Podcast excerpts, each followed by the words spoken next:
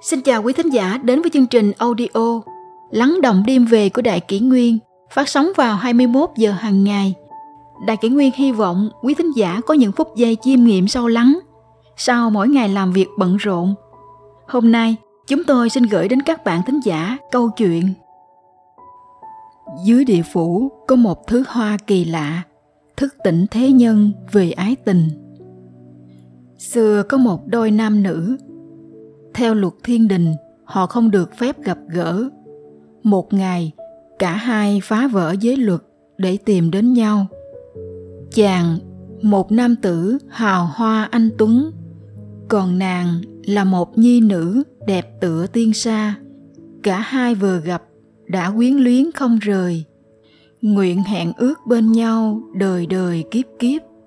Nhưng vì đã phạm luật trời, họ bị đọa xuống trần gian rồi biến thành hoa và lá của cùng một cây. Lá xanh hoa đỏ, đẹp kiêu sa, nhưng chất chứa nỗi buồn. Có điều, loài hoa này rất đặc biệt. Có hoa thì không thấy lá, có lá lại chẳng thấy hoa. Giữa hoa và lá mãi vẫn không gặp nhau. Một ngày, đức phật đi qua, thấy trên mực đất có một loài hoa đỏ rực như lửa, vừa nhung nhớ lại vừa u sầu. Phật vừa liếc nhìn đã thấu tỏ được huyền cơ liền thốt lên. Bỉ ngạn hoa, một nghìn năm nở, một nghìn năm tàn. Hoa và lá vĩnh viễn không thể gặp nhau. Tình không vì nhân quả, duyên đã định tự sinh. Đức phật xót thương, bèn quyết định mang hoa về miền cực lạc. Nhưng vì cực lạc là phật quốc, là thế giới thanh tịnh và thuần khiết, nên những gì là tình si, nhung nhớ, đau khổ đều không được phép tiến nhập vào miền tịnh thổ. Những thứ xúc cảm ấy đều phải rời khỏi hoa, kết thành một màu đỏ rực rồi rơi xuống sông vong xuyên. Khi về đến cực lạc, đó hoa trong tay phật đã thành một màu trắng tinh khiết, không còn nhuốm bụi trần. Đức phật gọi nó là mạng đà la hoa hoa của cõi phật. Tuy nhiên bồ tát địa tạng biết rằng nghiệp duyên của hoa mạng đà la hiện đang nằm dưới sông vong xuyên. Ngài bèn đến bên bờ sông, ném xuống một hạt giống. Chỉ trong chốc lát, một đóa hoa đỏ tươi bay ra khỏi mặt nước bồ tát đón lấy hoa và nói, ngươi đã thoát thân trở về miền cực lạc. Sao còn đem nỗi hận tình si để lại nơi khổ ải vô biên này chứ? Vậy thì, ngươi hãy ở đây làm sứ giả, tiếp dẫn các linh hồn đi về phía luân hồi. Cực lạc đã có mạng đà la hoa rồi. Vậy ta sẽ gọi ngươi là mạng châu sa hoa vậy.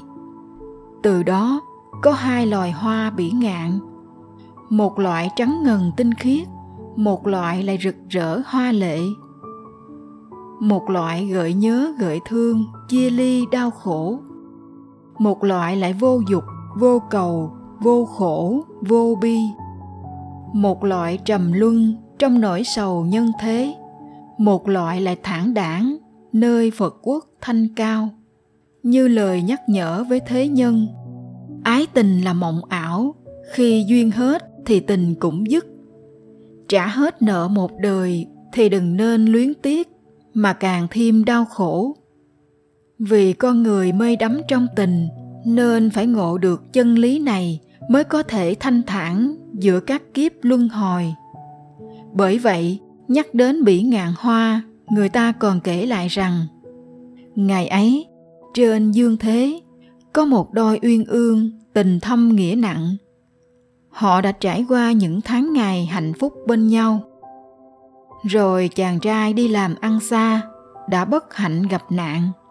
Phải bỏ mạng nơi đất khách quê người. Linh hồn của chàng trai đi đến bờ sông vong xuyên.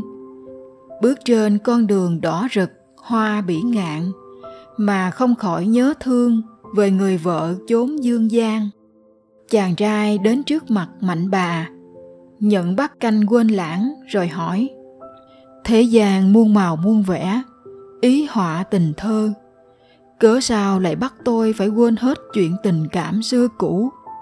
Mạnh bà chỉ mỉm cười, không nói, khiến anh càng thêm chua xót mà tự nhủ với lòng, dù phải uống thứ nước vong tình này thì ta vẫn không muốn quên. Sau khi chuyển sinh, ta nhất định sẽ đến tìm nàng nương tử của chàng trai khi hay tin cái chết của chồng, đã nhiều lần tìm cách quyên sinh. Nhưng lần nào cũng được người nhà cứu sống lại. Bởi vậy, cô nguyện sẽ thủ tiết cả đời. Cứ như vậy, cô dựa vào việc khâu vá để sinh nhai và ngày đêm hương khói thờ chồng. Còn chàng trai kia cũng chuyển sinh vào một gia đình nọ. Cách ngôi nhà cũ của cậu không xa năm tháng trôi qua, thấm thoát một cái đã hai mươi năm. Cậu trở thành một trang nam nhi tuấn tú. Một ngày đi qua ngôi nhà cũ của mình, cậu bỗng thấy một cảm giác thân quen khó tả. Cậu dừng lại trầm ngâm, bất giác mắt nhìn qua cửa sổ. Thấy một quả phụ đang ngồi khâu vá. Không hề biết đó chính là người vợ hiền thảo của mình trong tiền kiếp chỉ thấy có điều gì kỳ lạ mà cậu không sao lý giải được, rồi cậu lại bước đi. Và ngay trong thoáng ngắn ngủi ấy, quả phụ bắt gặp ánh mắt của chàng trai trẻ. Quả phụ bắt gặp ánh mắt của chàng trai trẻ. Dẫu tướng mạo đã khác xưa, nhưng cảm giác thân quen làm cô không thể kìm nén. Cô nước mắt tuôn rơi, run rẩy, không nói nên lời phải chăng chàng đã trở lại? Sau đó, vì nỗi nhớ thương chồng mà cô lâm bệnh qua đời, khi xuống dưới hoàng tuyền gặp mạnh bà, quả phụ liền hỏi, lão bà bà, có phải trước đây có một nam tử từng nói với bà rằng, chàng sẽ không quên tôi, sau khi luân hồi sẽ nhất định tìm tôi phải không? Mạnh bà gật đầu khiến quả phụ càng thêm đau buồn. Chàng đã đến, vì sao lại không nhận ra ta, không nói với ta một lời?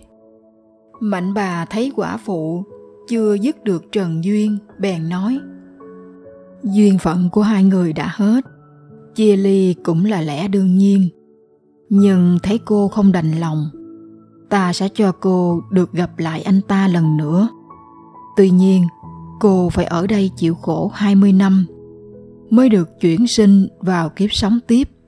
Cô có nguyện ý không? Thế là cô được mạnh bà giao cho việc nhổ cỏ bên bờ hoa biển ngạn. 20 năm sau, mạnh bà đưa cô đến trước cửa luân hồi và dặn rằng Cô hãy đứng ở đây đợi một chút. Người cô chờ 20 năm sắp đến rồi. Cô gái đứng đó như ngồi trên đống lửa. Trong lòng cứ thấp thỏm không yên. Hai mươi năm qua, nỗi dày vò khắc khoải như thấu tận tâm can. Cô đã phải chịu đựng biết bao đau khổ. Chỉ để chờ đến phút giây này. Cuối cùng, chàng cũng đến. Nước mắt cô lã chả tuôn rơi. Nhưng người mà cô đã đợi chờ hai mươi năm dưới âm gian lại tỏ ra thờ ơ lãnh đạm. Cô không thể hiểu được, bèn níu tay chàng. Chàng đã quên ta rồi sao? Chàng trai dửng dưng nhìn cô xa lạ, đón chén canh vong tình của mạnh bà. Và uống cạn, rồi anh bước vào cửa luân hồi. Rốt cuộc, ái tình là chi? Đau khổ cả một đời, nhung nhớ, lưu luyến cả một đời chẳng phải cuối cùng, rồi cũng theo chén canh mạnh bà mà tan vào hư vô hay sao?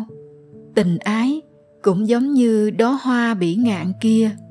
Mỹ lệ kiều diễm đấy, nhưng chóng tàn. Có hoa, có lá đấy, nhưng vĩnh viễn chẳng thể ở bên nhau. Người ta nói, hoa bỉ ngạn là loài hoa có độc, cho nên ái tình cũng là một thứ độc dược khiến những ai chìm đắm trong đó phải đau khổ, dây dứt cả một đời. Người ta nói, hoa bỉ ngạn là loài hoa nơi địa phủ.